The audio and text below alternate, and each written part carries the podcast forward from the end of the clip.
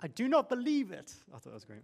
Yeah, well, that's a little bit of Victor Meldrew I thought I'd put in I'm a bit too young for that, but hopefully some other people got it. Um, great. So yeah, it's awesome to finally get to kind of be on stage and get to share a bit. So my name is Ben Grist, and I'm uh, one of the new interns here at Christchurch Barnet. Um, it's awesome to be here, and so I thought I'd kind of start off with a little bit about myself. So I was brought up in a Christian family. Uh, I yeah, they took me to church every week. Uh, we read the Bible, we prayed together, and I always said for yeah most of my well all of my time at at school, I had a really growing and active faith um, and relationship with Jesus, and I'd say that only really uh, continued when I went to university. Um, when I went to university, uh, yeah, my faith only grew, and yeah, when I graduated, I graduated uh, with a degree in maths at Southampton, and I really felt God calling me at that time into full time ministry. But I had no clue what He wanted me to do or in what context it was.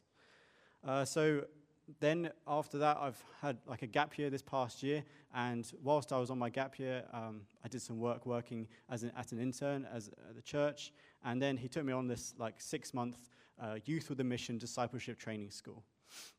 This school was um, a real chance for me to get to know more about God, um, but also to get to know about more what, about what He had in store for me, His plans for my life, and it was incredible. But for the, first, for the last three months of my time there at the school, I was on mission.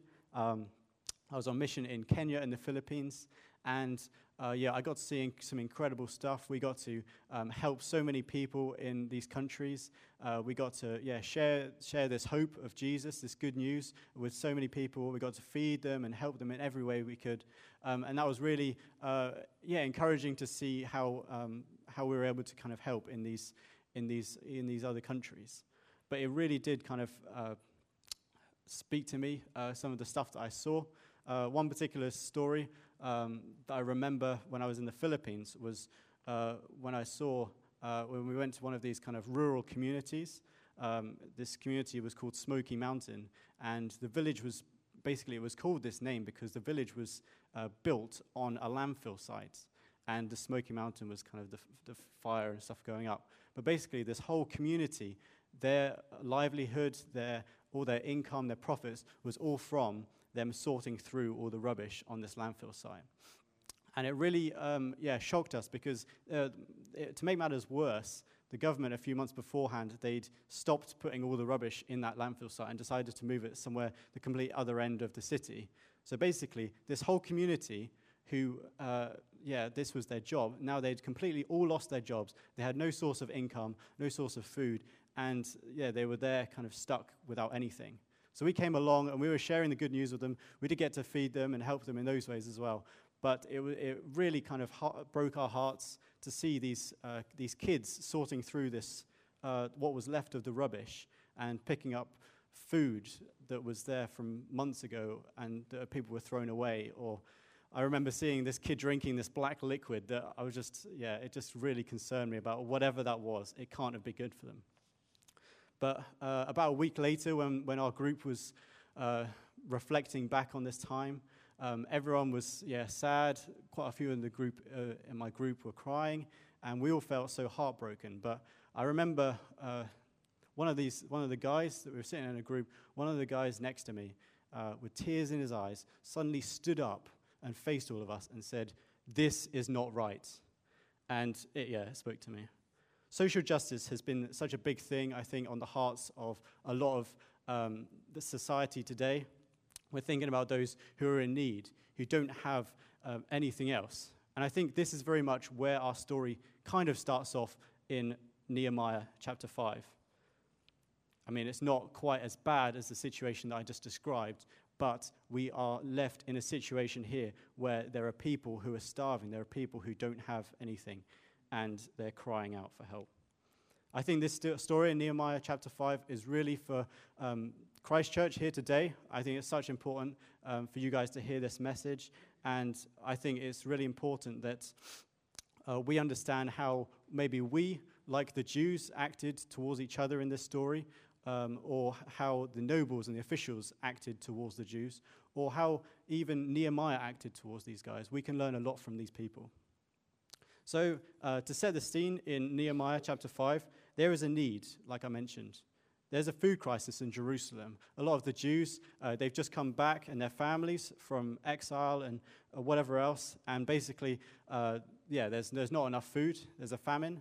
But also, because the people have been working on the wall, they haven't been able to uh, look after the land as well. So there's almost a shortage from that as well. And to make matters worse, there's also the, the king who's putting so much taxation. He's putting, yeah, a lot of taxes on the, the, the Jews as well that they can't afford. And also, uh, the, their friends, these other Jews, are lending.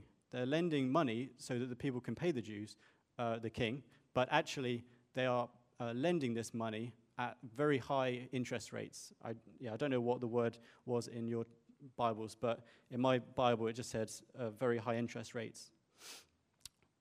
Basically, we've got four different groups of people who are mentioned at this, the first five verses of this chapter. We've got the people who didn't own any land. We've got the people who had, a, who had to mortgage their land and they were in danger of losing everything. We've got those who couldn't afford to pay these high taxes on their land. And so they were forced to, yeah, do things like selling their houses or even selling their children as slaves. And you've got those who are lending to these people but they're lending them at such high rates of interest that no one can actually afford to pay back. So then we get to verse 6, if you want to find it with me. Up until this point, they have all been working away at the wall.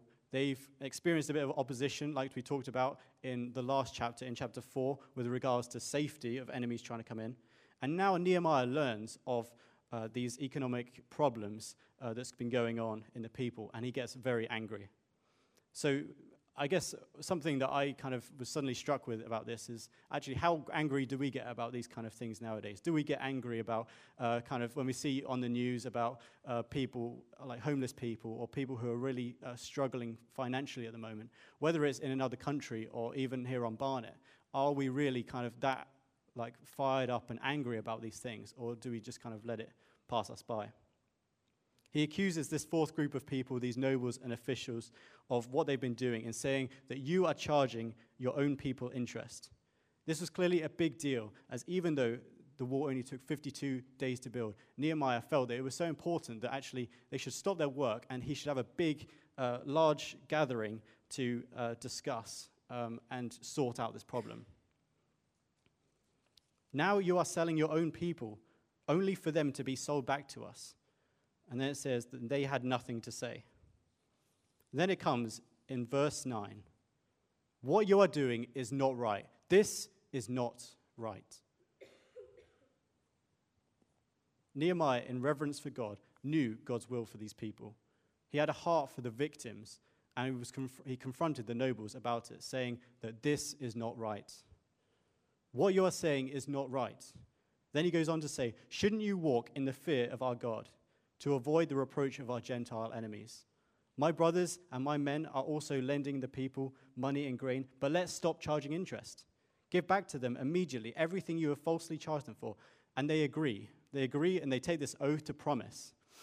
He calls on God to keep them accountable. And it's, it's such a powerful thing about when he talks about folding out the, uh, yeah, to shaking out the folds of his robe. But, but going back to that part where he says, What you're doing is not right, and then challenging them about walking in the fear of our God to avoid the reproach of our Gentile enemies. I think the first question I'd like to challenge you is Do you fear God? I guess another word in the NIV translation, and it's commonly translated as well for this word to fear God, is this word revere. Nehemiah revered God. But what does that even mean? What does it mean to fear or revere God? Well, simply put, when we fear God in this context, it's a good thing, and it can be seen of as being in reverence, deep, in deep honor, or having respect for Him.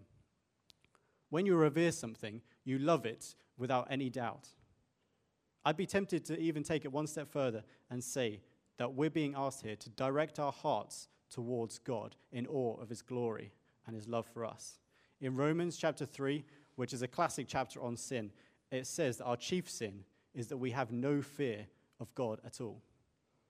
So, looking back at our cha- in, our, in our chapter, at verse 9, these Jewish nobles are challenged as to not fearing God, not centering their hearts on Him, And so, consequently, they fell into selfish and unjust ways. Nehemiah, in this situation, accuses them publicly in seeing God's heart for the poor and the oppressed. He tells them, This is not right. He encourages them to give back immediately what, what they owe. Their, these fields, the olive groves, the houses, um, the, the people, and any interest that has been charged on them. Throughout the whole Bible, we can see how, where there is such a strong bias towards the poor, that actually, as followers of Christ, we ought to take a stand against injustice, to look after the poor and the needy, in the same way that Jesus stood up for the poor and the needy and for those in need. We ought to take a stand as well. We've got to stand up for truth, and Jesus was the way, the truth, and the life. Instead of being selfish or inward looking, we should be fighting against poverty and slavery and injustice in whatever way we can. And as Nehemiah did, when we fear God, when our hearts are set on Him, we can discern God's heart for others, seeing what injustice there is in the world, and making a stand, saying, This is not right. So, in the story, he has confronted them. He summoned the priests and the nobles to make an oath, and as they've promised. And then next, in verse 14, you can find that, it says, he starts sharing about how uh, he has been a governor for such a long time. There's even a bit of maths involved there, the 12th year and the 32nd year, I believe, um, which I would know about. Um, and talking about previous governors, he shared this with us about how all of these previous leaders in the land, they always continued the work of the previous governors in oppressing their, their people groups. Those placed, uh, th- those before him did, uh, there's a list of things that they did. They placed a heavy burden on the people. It says they took 40 shekels of silver from them, which is an incredible tax. They took food and wine, and their assistants lorded it over the people. But the most important thing that I noticed that he said about these people was that they had no reverence for God. They, they made it a practice to profit at the expense of the people. For Nehemiah, even though the area had had such a historic, historical significance in doing things one particular way in, uh, such, for such a long time, there was so much of a big expectation for him to kind of follow suit in uh, in oppressing these people as, as the people before him had done. But now it was time for him to say, no longer. He tells us that even had an opportunity to receive the gov- governor's food quota to oppress these Jews even more, but he never did. These predecessors were unwilling to change. They were selfish and they only looked to their own desires, not that of God. But then when we read in verse 15, it says this They had done all these bad things, but out of reverence for God, I did not act like this. I did not act like that. Even though these others were all doing it, caught in their worldliness, because he feared God, because his heart was set on God, he said, But I did not act like that. I did not follow suit. I feel like there are so many pressures in our society today to conform to this kind of uh, socially accepted worldview, to follow the crowd and just accept, well, everyone's doing it, so I might as well follow as well. When I went to university, as you can imagine, there were loads of people around me who were kind of following their own pleasures, uh, following the almost university expectation when you go to university that you're going to go out and do lots of partying, you're going to be drinking, sleeping around, uh, taking drugs, all these kind of things. And because university is such a buzzing place, you just feel that actually, because everyone's doing it, that's okay, right? For me, I didn't actually struggle with this. It wasn't much of a problem for me. But one other kind of area that maybe was more subtle, uh, one subtle thing that I noticed was actually in uh, this idea of having a drive for success, for wealth, to be better than everyone else. I feel that this drive was just as powerful at university and following university. I always assumed that I would be the very best mathematician with the best um, graduate job and the highest paid salary. And I know God has called each of us uh, to our own particular careers in different sectors, and there's nothing wrong with working hard.